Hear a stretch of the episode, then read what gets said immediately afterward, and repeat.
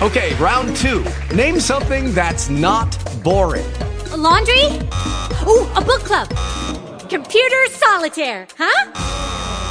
Ah, oh, sorry. We were looking for Chumba Casino. That's right. Chumba Casino dot com has over one hundred casino-style games. Join today and play for free for your chance to redeem some serious prizes. Chumba Casino dot com. No purchase necessary. Void where prohibited by law. eighteen plus. Terms and conditions apply. See website for details.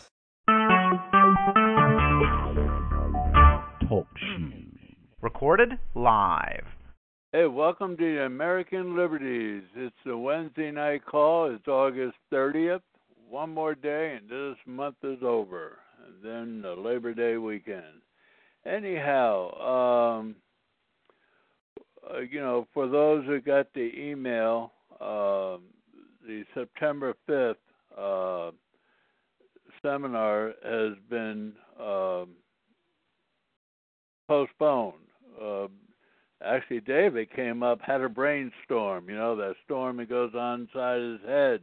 And and, uh, and and things happen when when that happens. Let me tell you, and some good stuff comes out of it. So uh, it's real. It's going to be real interesting. Um, I just got a uh, a feeling, uh, a summary of, of what he's thinking. It's it's going to be awesome. So with that being said, I really don't have any comments to state at this time. So I'm just going to go ahead and turn it over to Dave. Dave, are you on?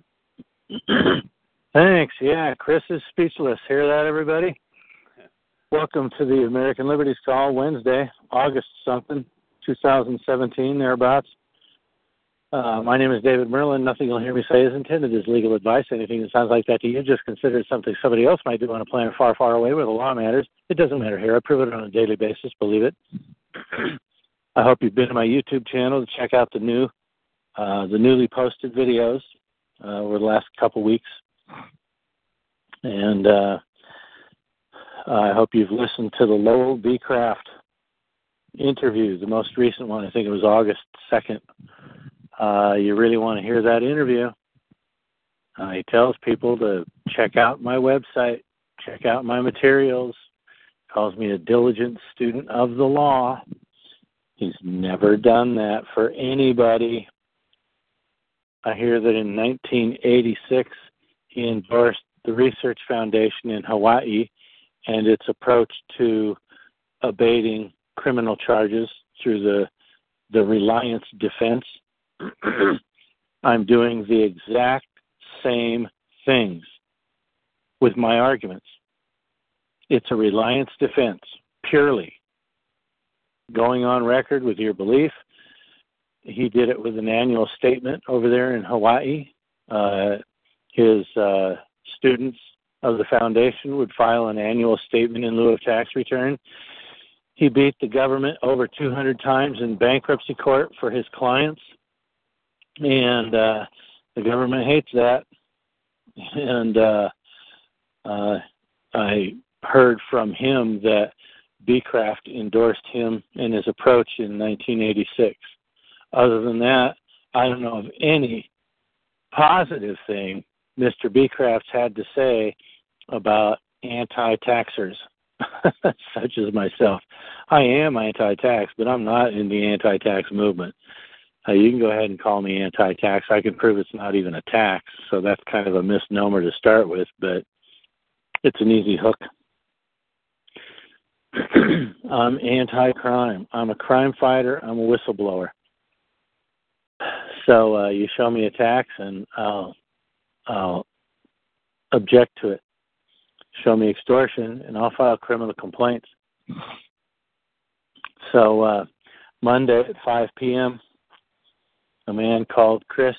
Chris called me. We conferenced, and he says, uh, hey, seven counts of tax evasion under state tax law here in such and such a state. And uh, I looked up his state's law, and there's that federal nexus, the, the law that says gross income for this, our purposes here in this state are the same as the definition of gross income in the Internal Revenue Code. Thank you. So uh, they got an indictment. he has filed a rescission and revocation, a notarized document uh, revoking all prior signatures and filings and the rest of whatever he goes in there, and uh, and the reasons why. He cited tax statutes. He cited Supreme Court cases. If you've been listening, you've heard me quote the James Back trial memorandum from the government. The government's trial memorandum against James Back, they define innocence in that memorandum. Someone with a good faith misunderstanding of the law. Well, didn't he tell you that he had such and such an understanding of the law, and you go and indict him? Really? So I put them up against the definition of innocence in the government's memorandum from the federal level, Anchorage, Alaska, September twenty-second, twenty fourteen, document number seventy-seven in the case of U S versus James R. Back. Do you hear anybody else giving you docket numbers, do, uh, document numbers right off the docket of cases? And there's the government's definition of innocence, a good faith misunderstanding of the law. Well, he obviously possesses exactly that, and so he's obviously innocent, and they indicted him after they received his notice. Well, since he's innocent, and since the law doesn't even impose the tax, they have charged him with fail- failing to pay, tax evasion. Uh, since the law doesn't even impose the tax, and since he's innocent because he doesn't have a, a, a criminal intent, isn't the prosecution, in fact, an attempted kidnapping? Because a kidnapping is an unlawful abduction, seizing, inveigling, decoying of somebody else. Or, uh, and that's federal, and it's federal, they said, if they use the mail in furtherance of this. So here we have people that are scheming without the law on their side to deprive somebody of their liberty in a kidnapping. You can't call it uh, a criminal charge. There's no offense. And so it's a false complaint. And Section two forty-one prohibits a conspiracy against rights and says ten years in prison max, unless the conspiracy involves a kidnapping or an attempted kidnapping. Then it could be up to any any years uh, of imprisonment, up to life, or even the death sentence. That makes a malicious prosecution a capital offense. There's no statute of limitations on a capital offense. Do you think Eddie Kane believed what he was doing was legal? Larkin Rose is harder to defend. Uh, I think, didn't he have like uh, billions in uh, personal uh Uh, international bills of exchange or some darn personal security or something. There's uh, one of these guys is totally indefensible. Uh, you, you can't even approach reasonableness with what they did. They ran up, you know, trillions in debt on these uh, commercial needs or whatever. But you take somebody that's close to reasonable. They made their best effort trying to figure out exactly Uh, what the tax code is and is not, and they came up with the, the government what the government says is the wrong answer and acted upon the wrong answer, and bingo, they're indicted, not for what they did, but for being wrong. So there's there's people that have gone to prison that were obviously innocent. Um, James Back is one of them. He filed those tax returns. And uh, just because they convinced the jury doesn't mean it was correct. And uh, if you don't believe you've broken any law, um, you better go on the record yesterday with a statement to that effect, because you can pull it right out of their hands. No criminal charges, because I don't believe I have a duty. Number one, the law doesn't even reach me for these two reasons, and you've all heard those arguments repeatedly on these calls.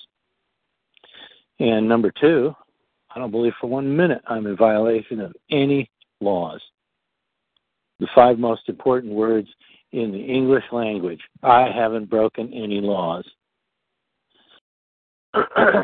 So the director, uh, the commissioner of revenue of that state and his investigator that testified for the grand jury and the prosecutor, John Doe, uh, who we don't know who it is yet, that brought the indictment or got the indictment, they've been named in a criminal complaint for the death penalty by the citizen. He's reporting a capital offense that's been that's ongoing, that's being committed against him at this moment. There's a warrant out, and they're conspiring to arrest him and put him in prison on false charges. Who would not go on record with a statement to the contrary? If the government said you believe you have a duty, and not believing you have a duty happens to mean you're innocent. Yeah, I'm innocent. Uh, I'll give me my sleeping bag. I'll sleep right here by their door until they come in tomorrow morning so they know first thing, excuse me, I haven't broken any laws. What's this all about? And secondly, you knew in advance I didn't break any laws. Now you're qualified for the death penalty. You know, it's a funny thing about capital offenses. Uh, first, I'll tell you a not funny thing about other offenses. If it's a felony, you got five years to prosecute it. Meaning, if it's five years or more after the felony has been committed, I no longer have the right to make a citizen's arrest.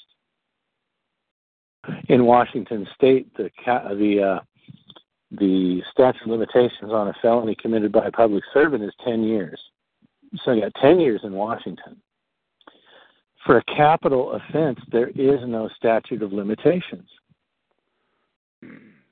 So by falsely prosecuting somebody, the prosecutor and presumptively their boss, their bosses, are subject to citizen's arrest for life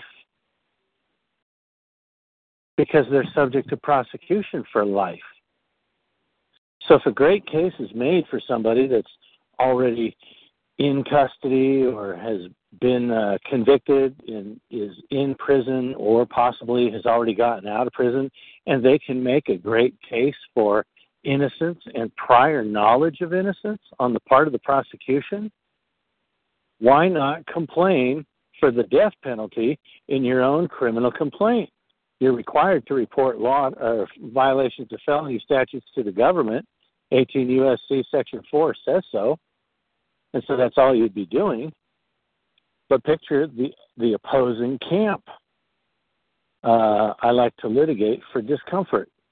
I don't like to litigate just to win.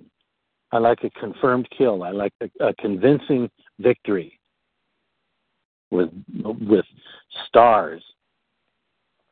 And so, uh, gosh, you you brought false charges against me. You know this law doesn't apply to me, or you know that I'm innocent, or for any number of reasons, if they shouldn't be doing what they're doing and they have no lawful basis for it, how is it not a death penalty under eighteen U S C two forty-one for an attempted kidnapping and the use of the mail to accomplish it?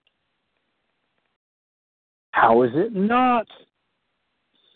And so the direct, the, the commissioner of revenue for that state, then you've got federal prosecutors who have brought genuinely false charges against people like Sherry Jackson.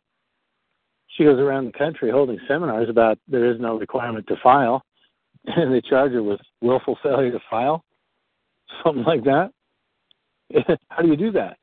Well, those prosecutors are qualified for citizen's arrest for the rest of their lives and could at any time they're prosecuted face the death penalty.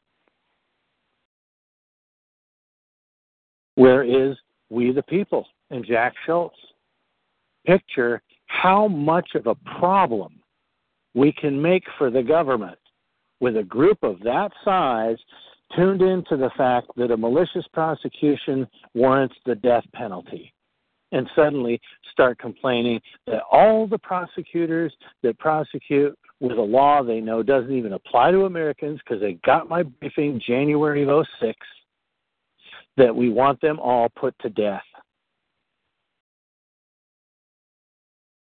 Doesn't that sound fun?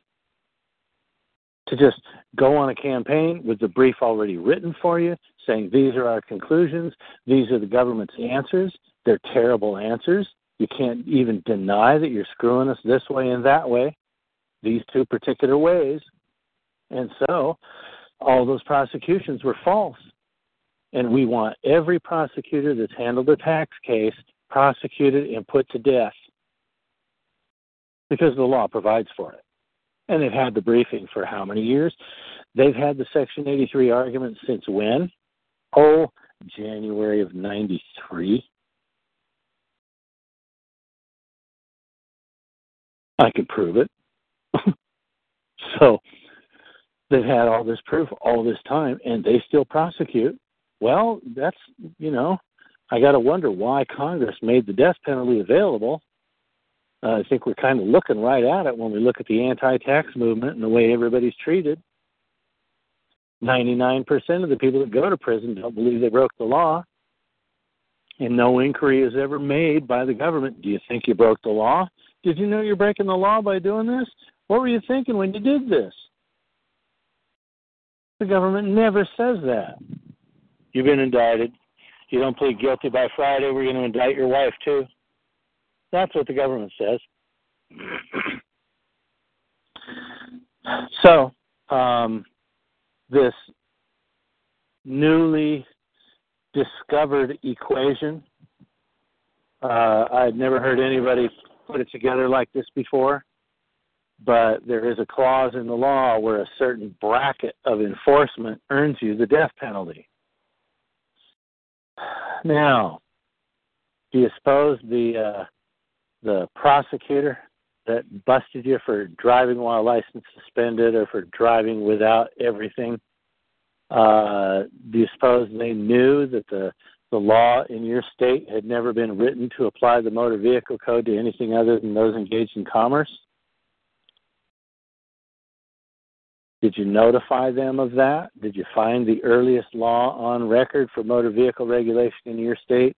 Did you find very limited definitions of motor vehicle and public highway to prove that at one point in time it only applied to those engaged in commerce? And at no point in time since has the legislature expressed an intent to broaden the scope of this statute to apply to other subjects. Just like I did with the public vehicular travel issue in Washington state. Uh, Google dot com, do a search for open as a matter of right to public vehicular travel. You'll get millions of hits.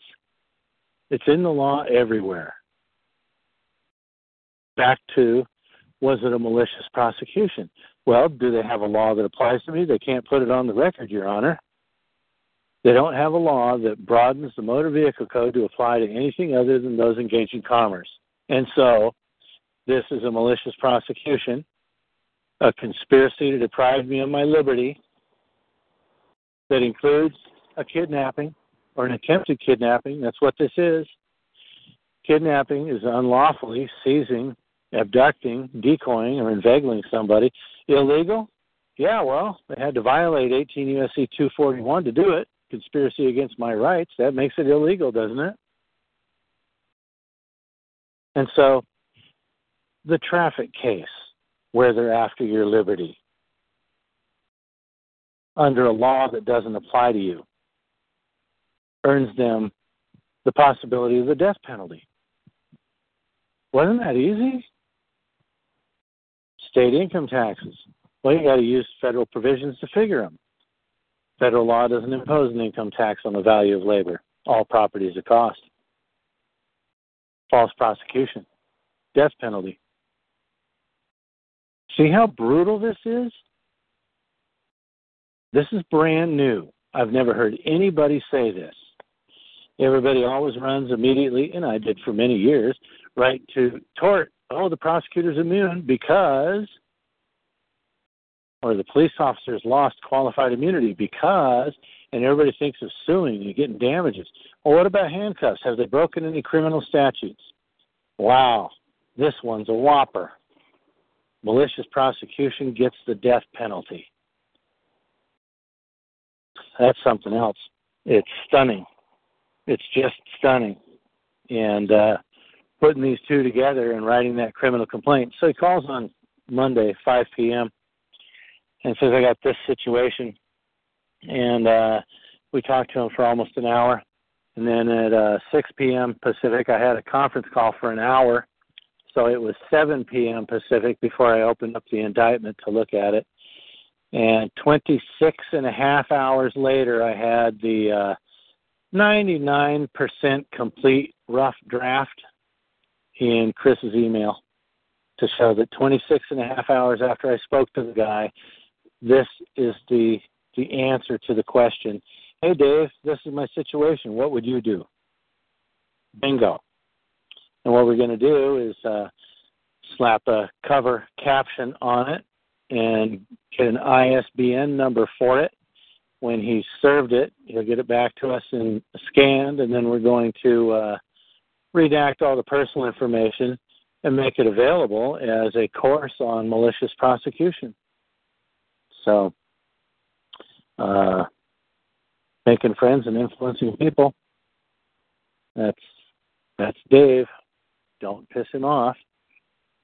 So uh, another question is answered right there. Uh, uh, should you piss Dave off? Oh, I don't know. In twenty-six hours, he does this to the director of revenue of a state. That's a pretty good answer to the question. Why don't you just sit and listen for a while and see what I have to teach you instead? Because, you know, I'd rather be friendly about all this, but some people feel free to just jump into my face and accuse me of being in the Patriot movement. And, man, got to teach them a lesson. I just did one guy uh, a week and a half ago and and uh, got my blood boiling because uh, they look right at the video where what I'm giving you is pure law. And he says, this is wacky. You follow this guy, you're going to end up in prison. Okay, so you're looking right at pure law, just statutes and regulations, not even the words, just the numbers on the board, and I'm referring to only numbers of statutes and regulations, and he says that it's wacky. Okay, you just revealed how small, really, you can't even call it a small education. There's nothing there to call an education. so, so anyway, on the other end of the learning curve, Uh, really, I'm, I'm very tickled by this equation for the death penalty clause in eighteen U S C two forty-one, and I think some good can be done with it in relation to tax movement prosecutions. The people that file O I Ds, however far into outer space they may, may appear to be, when you look at what they did, they didn't think they were breaking the law.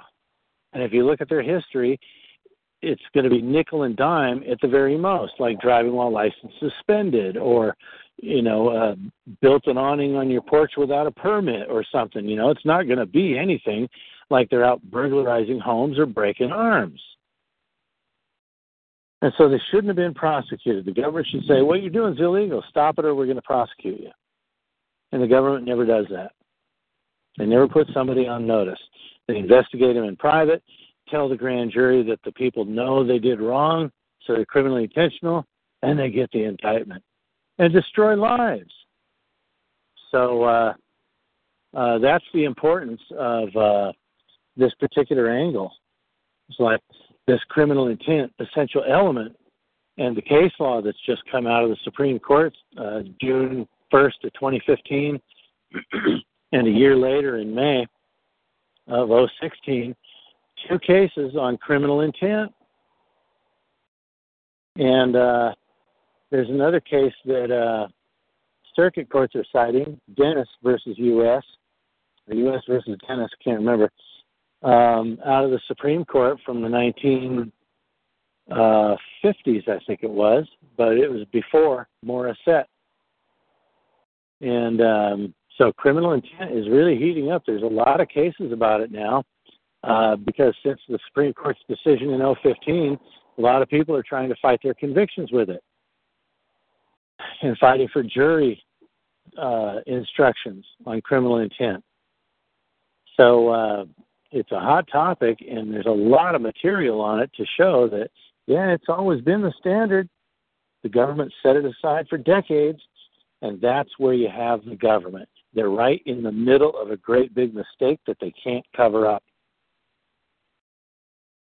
It's like dumping fifty-five gallon drums full of toxic waste into a shallow bay to dispose of them. Sooner or later, we're going to find out, and they got your names on the drums. We know what company did it. It's that stupid. They're right in the middle of something. It's been going on for decades, and it means a violation of due process that's fatal to a conviction.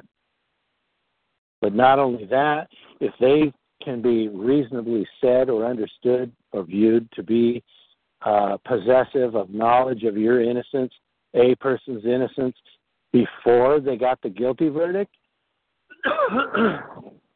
death penalty. So you look at the big three, Fed and state income taxes and motor vehicle code. Isn't that easy? Death penalty. After you notify them with the law and with a uh, verified, meaning notarized, declaration that you don't believe you're in violation of any laws, when you don't do this and don't do that, that they say you have to, now you don't have criminal intent, and they know you're now innocent. I should say now know that you're innocent. And if they prosecute an innocent person, it's the death penalty. Isn't that easy?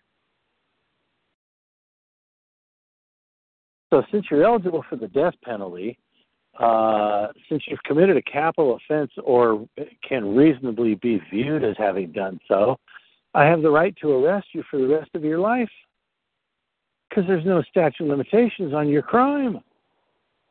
What were you thinking? I got fifteen years to plot exactly how I want to arrest you. Can you hear that?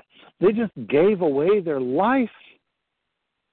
Their door is open anytime. Anybody wants to arrest them for the rest of their lives. Anyway,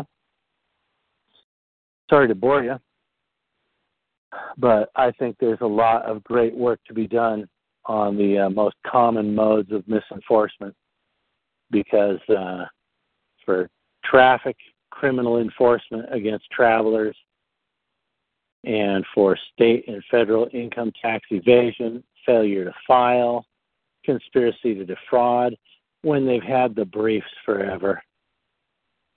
There's no excuse. And they're, they're right, they're, they're trapped forever. So it doesn't matter how far back you go. If you got somebody they reasonably should have thought was innocent, they can be arrested at any time the rest of their lives.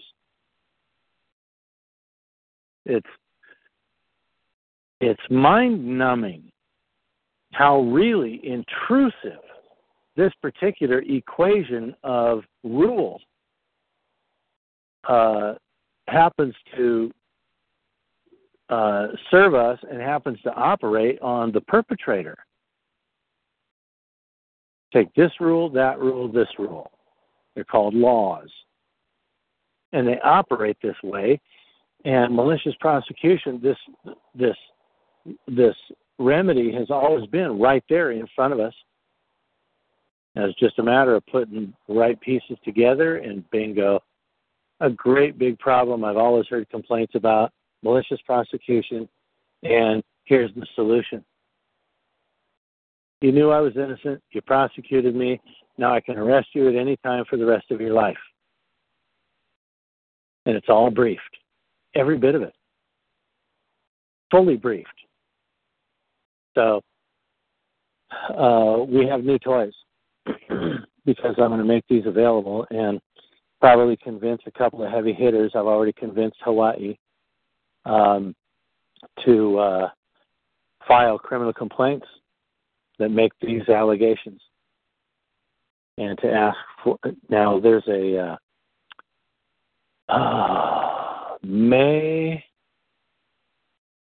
tenth of twenty seventeen, I think, there was a memo from Jeff Sessions, U S Attorney General, to all federal prosecutors saying that they should pursue the most uh, serious and easily proven offenses. And so that's also quoted, and it's included as an exhibit. The memo is quoted in my criminal complaint. So anyway, uh, that's where my head's been at the last couple days. So in twenty-six hours, this is like the uh, tattoo parlor owner tutorial. Uh, hey, Dave. It was a Monday afternoon. Hey, uh, I'm with Al on the phone here. He got arrested in San Mateo County Superior Court for contempt of court. But uh, he kind of got screwed in a certain way, and they described it to me, and I said, send me a tape recording of the hearing in overnight mail. So Tuesday afternoon, I got the cassette tape. Yeah, this is back in the Bronze Age. Got the cassette tape, listened to the hearing, so I knew exactly what I was listening or uh, dealing with, and uh, wrote that package of paperwork in the tu- uh, tattoo tutorial and got the judge off the case. With only a couple days of writing, like three eight-hour shifts. I knew exactly what I wanted to write. I manufactured the paperwork, got it all print-worthy on uh, Pleading Wizard with the lines down the side and everything, delivered to them in email, and uh, they were filing it. I think they started on Friday afternoon. So three days' work, one particular project, get rid of the judge. I took it on as a pet project to answer the question, what would you do, Dave? And uh, here's what I do. And bingo, the judge couldn't wait to get off the case. And in this instance, uh, hey, I've got this indictment. Uh, I filed a rescission or revocation of uh, signatures saying that because of all these laws, I don't have any duties. And they indicted me anyway. What would you do, Dave? Okay. twenty-six and a half hours later, a twenty-eight page criminal complaint with authorities. Uh, off in the email to this man for proofing and final approval. So uh, wait with bated breath while we uh, Joe Lunchbucketize it, take all the personal information out of it, and uh, we're going to make that available. And the complainant now is going to have a book. He can call Chris and say, I need ten copies of my book. And Chris will order ten copies from the publisher, and they'll be sent directly to his house so that anybody he gives it to is going to know that it's a published criminal complaint for the death penalty against a state director of revenue for prosecuting somebody that pulled some Patriot Movement stuff on paper. And uh, when you see, it's a great desk reference about criminal intent, about the perils of malicious prosecution, and uh, I'm glad to do it. Ultimately, that'll include a screen capture video, and you'll be able to get get this in Microsoft Word so that if you've got a, a posture such as those who get indicted, you might really want to take a look at the, if you have a conviction you'd like to accuse them of having obtained falsely this way. Uh, it's just anytime they attempt to get your liberty. And pretty soon they're going to stop attempting. When the D O J sees enough of these, these uh, criminal complaints asking for the death penalty, I don't know. I kind of feel it's time to reassess the policies. And uh, we might just be able to convince them to do exactly that uh, if we gang up on them on a couple of indictments. On a couple of, uh, of done and over with convictions. You say, these are false. This person didn't think he broke the law. Everybody knew it. So we want the death penalty for those prosecutors. And we want them to know all of America can arrest them for the rest of their lives. Don't you, don't you think that would have some effect on policy? Because they just fly off the handle first, and they don't care if you're criminally intentional, because they'll simply threaten to indict your wife the next week if you don't plead guilty. Common fare. It's what they do. And so a lot of the stuff that's supposed to matter doesn't matter to them. They got a mechanism to get around it. And that's what I'm trying to troubleshoot with this document, is to convince them, oh, hey, it is all just a big mistake. We're very sorry, Mister Citizen, and uh, you can forget about that indictment, huh? Why don't you just, uh, you go have a good day, and uh, wouldn't that be nice? Have the prosecutor just say, well, you know, we we we we we we we I'm gonna I'm gonna but but but I'm I'm I'm withdrawing the indictment. Hey, I, I kind of thought you'd say that. I mean, thank you, prosecutor. That's really nice of you. Who knows? This is a first, and uh, and it's on fire right now. We're about to file this document, so. Uh, don't lose track of this call. You want to download it as soon as it's uploaded there on TalkShoe, and uh, and stay tuned, because uh, this is why I postponed the September course, is that I want to cover this in the course, and uh, uh, that seminar is just too close. I want to do a screen capture video, a review of this document, go over the case law nice and slowly, and do it right. so... So anyway, uh, that's the latest project, and, uh, you know, the guy called me, and when I get a call like that, my first reaction, first word that goes through my mind is quagmire, and the more I listened to the guy, by the end of the call, I was almost convinced I should take it on just to make it an example of this particular uh, approach, and uh, I thought about it, yeah, okay. You know, and uh, send the indictment this way over email. And he did it. Okay, let's go.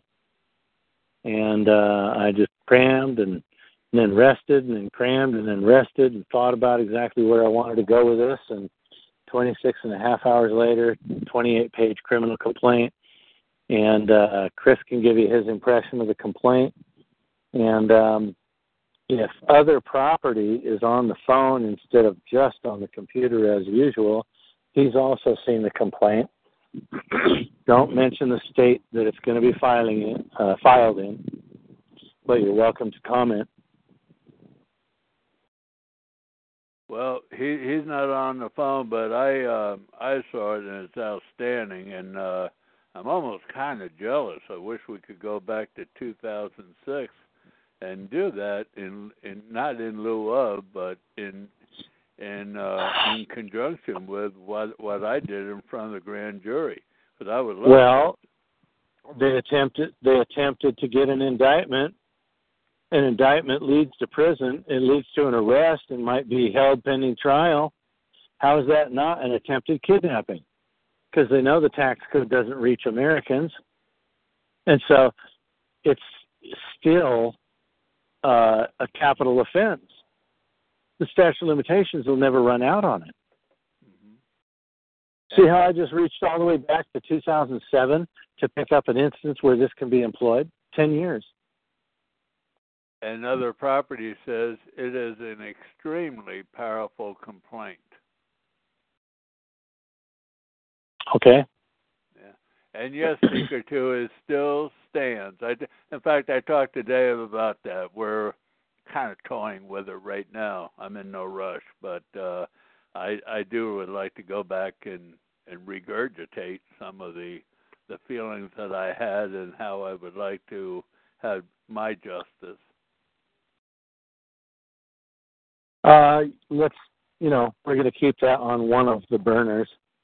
Because uh, it's only going to get easier to do these. This is my first one, really. Mm-hmm. And uh, it turned out swell. I'm pleased with it, and uh, it's uh, nothing we should shy away from. Congress is the one that said the death penalty is apropos. So, Um, okay, there's some, go ahead. There's some questions here. Uh, Dave, do you think they would actually be tried for capital punishment for a malicious prosecution? Never in a million, never in a million years. However, it's not about prosecution. It's about plea agreement. ninety-five percent of federal criminal cases close via plea agreement. Did you know that? ninety-five percent. It's about plea agreement. It's not about trial. So we've brought you up on one charge of conspiracy with your co-conspirators here, you, your prosecuting team. We've brought you up on conspiracy charges, conspiracy against rights of this individual, but it included an attempt to kidnap him. You didn't have a valid charge, but you tried to get him in prison.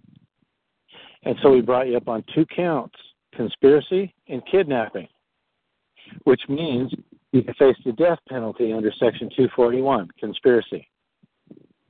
If you plead guilty, we'll drop that, and you could plead guilty only to the kidnapping charge, which means the possibility of life imprisonment and no death penalty.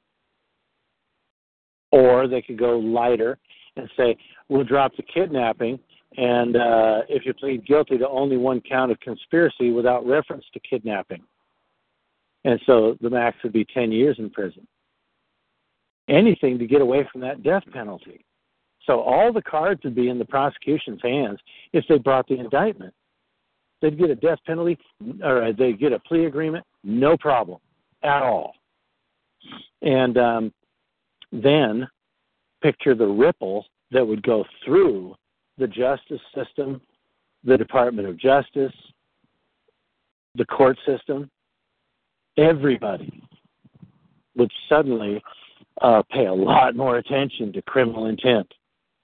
They pay a lot more attention as to whether or not they had a valid basis for a charge. Now that so-and-so went to prison, got disbarred, of course, can't practice law again, felony charge, pled guilty, got eighty months of a ten-year sentence. That's progress. And so it's not about a trial. It's about a plea agreement. All it's easier than a trial. All they have to do is bring the charges. They'll get a plea agreement. It's too easy. And uh, just one of those. If one team of prosecutors were indicted for that, it would be enough to cause a ripple through the entire judiciary and the D O J, because everybody would ask first, you know, the judges would ask first, is the Department of Justice asking me to join in a conspiracy that includes a kidnapping? Great question, Your Honor. You want every judge asking themselves that, and you'll get a lot fewer prosecutions out of the tax movement. I'll bet you anything. So uh, there's a lot to work with here, and uh, and a whole, there's a huge, uh, basically a, a whole history of targets because it's a capital offense. No regard as to when it happened. No regard as to when the person got out of prison or off of probation. Because it's a capital offense. The statute of limitations never starts to tick. So. Okay. Abahut says, wahoo. And uh, I, uh, I L T O says, I would like to have that regarding the, uh, the book you were talking about. Seeker two says in three different lines, uh, let's get started. I do. I'm in.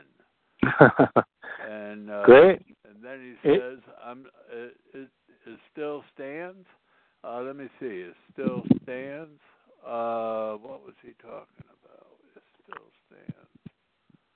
And when you look at this, it really is too easy to put together. If they were trying to get your liberty and they knew you were innocent, L T, uh, we we got them to drop his criminal investigation they had going on against him. But if that isn't a conspiracy to get his liberty, I don't know what is. It's not that they knew in advance he didn't believe he had a duty, because he didn't really go on record with him until after they had this investigation going.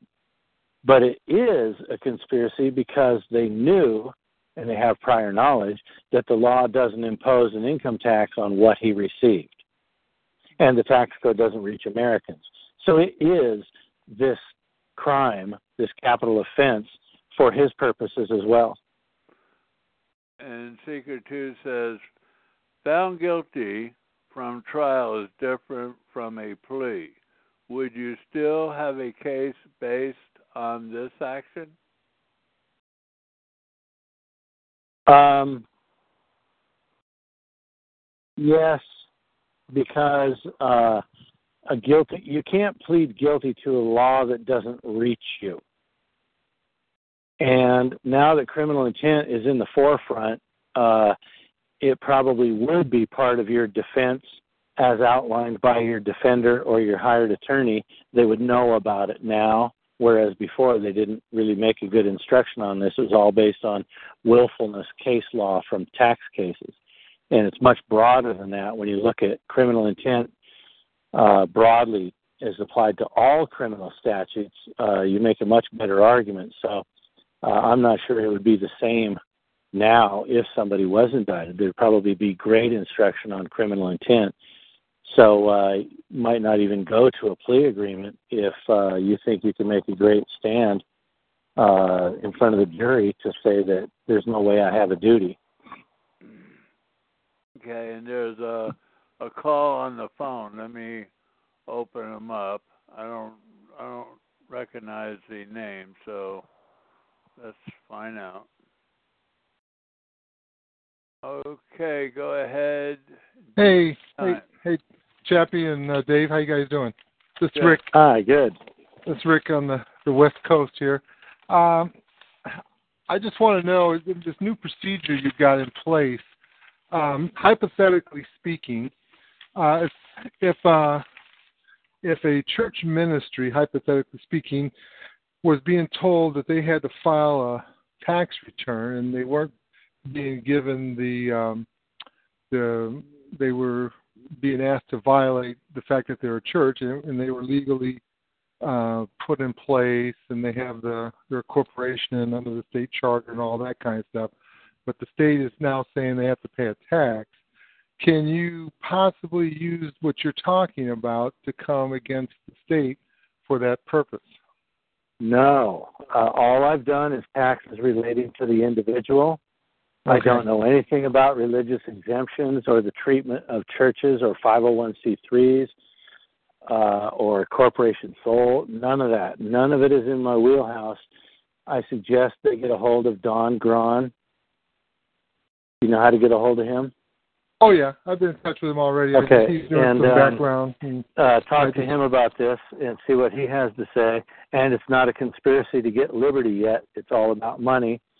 So, no, none of this would apply. However, um, if what they've done is no more than the exercise of a constitutional right, you have Murdoch versus Pennsylvania and its progeny that says you can't tax a right, you can't convert the exercise of a right into crime, you can't license a right, all this other good stuff, like ninety cases that cite Murdoch. Uh, that's somewhere I would go for an argument. Mur- Murdoch versus who? Pennsylvania. Uh, Pennsylvania. Email Chris, okay, and we'll get you the, the. I have a I have a file with like ten different documents in it. One is Murdoch versus Pennsylvania, and each of the nine remaining documents are a Word document. Each of them have like nine of those cases in it. So I've got okay. Murdoch and all the cases that cite Murdoch. I already went through them, and I bold and italicized the uh, pertinent parts. So all the research on Murdoch is already done for you. You're welcome. If you, uh, just curious, if uh, by the master, I think you made an offer of the master drive and stuff. That, I assume that's included, right? Uh, oh, yeah, it's on the master. Okay, just want to make sure. All right, guys, thanks so much. I appreciate it. I'll be in touch with you, Chappie. Thanks. Okay, very Thank good. Thank you, Rick. You're welcome. All right. Um, all right. Is there any other uh, calls? I mean, excuse me, questions? Um, yeah. This uh, uh, the the very first thing Rick said. He said this. He didn't say uh, this process of yours or whatever. I can't remember exactly what he said, but it's none of that. It's simply an additional criminal charge that I found in the law that happens to be available for malicious prosecution. So it's nothing I created. It's already in the law. I'm just the first one to put these pieces together. That's all. Okay. Um, all right. If uh, any other questions, comments, or statements? Getting be uh, close to the top of the hour, and uh, that seems to be it. Okay, everybody. Thanks for everything, Chris, and uh, stay tuned, folks. You can join me Saturday here on TalkShoe, noon Pacific, five nine six one five. Oh, no confidence. Oh, wait. five nine six one five. Oh, by the way, WeVGov is back up. I mean, it, it was a minute ago, so uh, it is back up. Um, if we have bought the Section eighty-three and the criminal complaint and have sent the joiner in, how do we get the Word document for the letter? Uh, contact Chris, and we'll have a conference about it. Yeah. Because the, the letters are very in-depth, and... Uh, It's, you know, not just anybody can amend them. So uh, special thought has to be put into uh, uh, how you're going to use them just so that uh, everything goes on the record properly. Because if you're using exhibits different than the exhibits listed in the letter, then that has to be amended, of course. And then the letter and its references to the exhibits uh, has to be amended. So uh, it's not a something you could just fly out and do. It's... Uh, It has to be uh, thought out. Okay, very good. Well, if, if that's it for the e- evening, folks, thank you very much for coming on the call. And, take care. And uh, God bless America. And this call is officially over. Good night. Hello, it is Ryan, and we could all use an extra bright spot in our day, couldn't we? Just to make up for things like sitting in traffic, doing the dishes, counting your steps, you know, all the mundane stuff. That is why I'm such a big fan of Chumba Casino. Chumba Casino has all your favorite social casino-style games that you can play for free anytime, anywhere with daily bonuses. That should brighten your day a little. Actually, a lot. So sign up now at chumba casino dot com. That's chumba casino dot com. No purchase necessary. V G W Group. Void where prohibited by law. See terms and conditions. eighteen plus.